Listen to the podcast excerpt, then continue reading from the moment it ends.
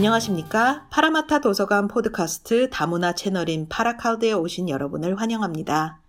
저는 오늘 도서관을 대표해서 다룩 Nation의 바라마타걸 사람들을 이 땅의 전통적인 수호자로 인정하고 그들의 고대 문화와 과거와 현재의 장로들에게 경의를 표하고 싶습니다. 또한 현재 이 지역에 거주하고 있는 현재의 원주민과 토레스 해협 섬 주민들에게도 감사드립니다. 제 이름은 글렌다이고요. 오늘 여러분의 호스트가 되어서 한국의 대표 여성 작가 중 한 명인 공지영 작가의 작품들에 대해서 알아보겠습니다. 공지영 작가의 대표작으로는 무소의 뿔처럼 혼자서 가라, 우리들의 행복한 시간, 도가니 등이 있죠. 2014년에 한국 갤럽이 조사한 한국인이 좋아하는 소설가 2위, 또 2019년에는 3위에 선정된 바 있습니다. 공정 작가는 1988년 창작가 비평에 동트는 새벽이라는 작품으로 등단했습니다. 아, 자신의 학생 운동가 시절 경험을 바탕으로 해서 많은 작품을 집필했고 또 페미니즘과 사회 참여적인 성향의 작품들도 많이 쓰는 것으로 알려져 있습니다. 사적으로는 독실한 가톨릭 신자이면서도 세 번의 결혼과 이혼을 한 점, 또 전 남편의 그 배우 김부성과의 외도 등의 이유로서 그 여러 가지 스캔들 공방정들이 일어났었는데요. 이렇게 많은 논란의 중심이 되기도 했지만 어쨌거나 공정 작가가 한국을 대표하는 작가 중에 한 명이라는 점에는 어, 이의를 제기하는 사람이 없을 거라고 생각을 합니다. 오늘은 그의 저서 중에서 파라마타 도서관에 비치되어 있는 2018년작 해리, 2017년작 아, 할머니는 죽지 않는다, 그리고 1997년 착한 여자 이 세 권에 대해서 이야기를 좀 나눠볼까 합니다. 해리는 이전 작품 도가니의 배경이었던 무진에서 일어나는 일련의 소설들에 대한 사건들에 대한 소설입니다. 5년이라는 공백 기간 후에 들고 온 장편 소설이었는데 기대를 저버리지 않았다는 평이 주를 이루고 있네요. 그도 그럴 것이 그 5년의 공백 기간 동안 이 작품의 집필을 위해서 사건의 현장 속에 뛰어들어 취재를 했다고 하네요.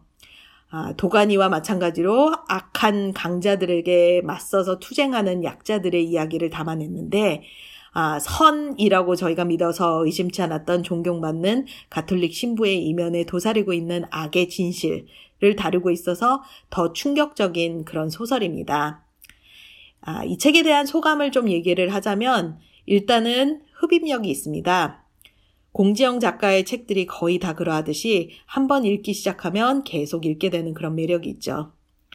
하지만 좀 너무나도 불편한 소설이었던 것이 그간 종교계의 타락과 또 한국 사회 곳곳에 뿌리내린 비리, 특히 장애인 복지시설에 관한 비리 등에 대해서는 아, 뉴스에서는 종종 접해왔지만 이 책을 읽다 보니까 아, 정말로 이렇게 이런 일들이 일어날 수도 있겠구나 라고 해서 그런 생각이 들어서 더욱 충격을 받게 되더라고요.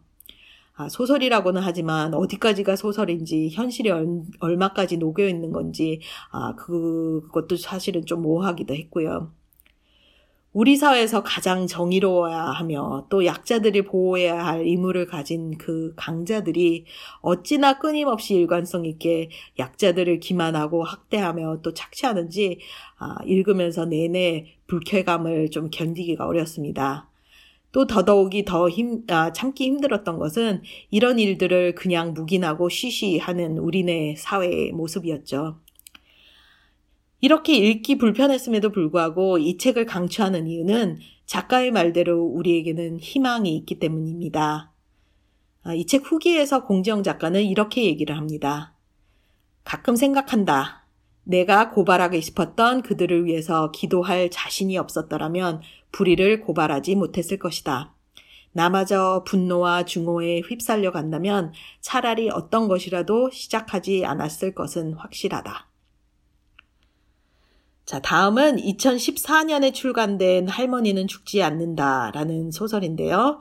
이거는 이제 2000년 이후에 어, 공정 작가가 집필하고 어, 발표했던 그 작품들 가운데서 2001세기 문학상, 아, 죄송합니다. 21세기 문학상, 또 한국 소설 문학상, 이상 문학상 수상작과 또 신작 산문 등 다섯 편을 수록한 소실, 소설집입니다. 공지영 작가의 다른 모든 저서들이 그러하듯이 어, 이 책도 결코 값없 가볍지만은 않은 다섯 이야기를 작가만의 독특한 어떤 이야기 방식으로 어, 전개를 아주 흥미진진하게 펼쳐내죠.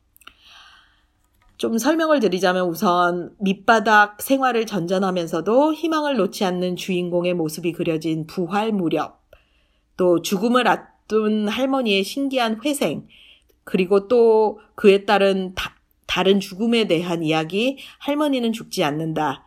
그리고 집착과 포기에 대한 이야기인 맨발로 글목을 돌다 등 작가의 상상인지 실제인지 헛갈리게 만드는 이야기들이 책을 손에서 놓지 못하게 합니다. 적당히 흥미진진하고 적당히 생각하게 하는 어, 단편집이라서 어, 추천을 드리고 싶네요. 자, 마지막으로 아직까지도 흑자들에게 공지영 소설의 어, 에키스다라고 일컬어지는 어, 착한 여자는 1997년 첫 출간된 후에 2018년까지 4번 어, 개정 출판이 되었습니다. 가부 장제가 지배했던 90년대 이야기를 담은 착한 여자는 가난하고 불우한 가정에서 태어난 여자의 일생 초반부를 그리고 있습니다. 그 당시 순결을 중요시하던 풍습, 남존 여비 사상, 학력 차별, 남녀 차별 등의 문제 등을 어, 주인공의 삶에 담았습니다. 어린 나이에 아빠의 폭력과 외도, 그리고 또 엄마의 비참함과 결국은 어, 극단적인 그 선택까지 목격을 하면서 자라나서 이 주인공은 성인이 돼서도 그 족쇄에서 벗어나지 못하는 선택들을 하며 살아가게 되는데요. 자존심과 꿈, 희망, 그 모든 것을 버리고 포기하고 살아가는 착한 여자가 이 소설의 주인공입니다. 잘못된 결혼과 출산, 또 정신적, 육체적 폭력, 또 이혼까지 처절하게 타인에게 휘둘리며 운명에 순응하며 살던 착한 여자 정인이의 나약한 모습에서 어, 나의 모습, 또 엄마의 모습, 언니, 친구들의 모습을 봅니다. 불과 몇십 년 전의 일이지만 어, 많이 좋게 변화된 사회의식과 여성지위에 대해서 안도를 조금은 하는 한편 아직도 우리 주변에 또 다른 착한 여자가 충분히 있을 수 있을 법하다라는 그런 생각이 들어서 어, 아직도 만연한 잘못된 사회의식에 대해서 다시 한번 고찰해보는 그런 기회가 되었습니다. 마지막으로 착한 여자 본문 중에서 마음에 와닿았던 두 구절을 읽고 오늘의 어, 포드카스트를 마무리하고자 합니다. 웃음은 위로 증발되는 성질을 가졌지만 슬픔은 밑으로 가라앉아 앙금으로 남는다고.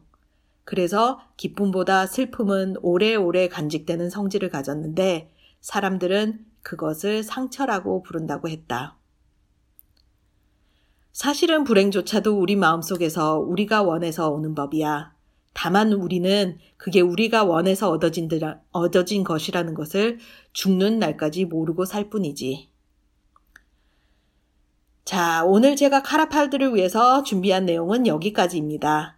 오늘 소개한 세 권의 책은 파라마타 도서관에서 빌리실 수 있는데요. 물론 이 포드카스트가 녹음된 현재는 도서관 운영이 임시 중단된 상태라서 다시 문을 열 때까지는 좀 기다리셔야겠습니다. 들어주셔서 감사하고 계속 팔로우를 해주시려면 Podbean, 애플 포드카스트와 구글 플레이에서 찾으실 수 있습니다. 감사합니다. Material presented in this podcast is for general information only. Any opinions expressed in the podcast are those of the guest speaker and do not necessarily represent the views of City of Parramatta Council. City of Parramatta Council is not responsible for any injury, loss or damage which you may directly or indirectly suffer in connection with this podcast.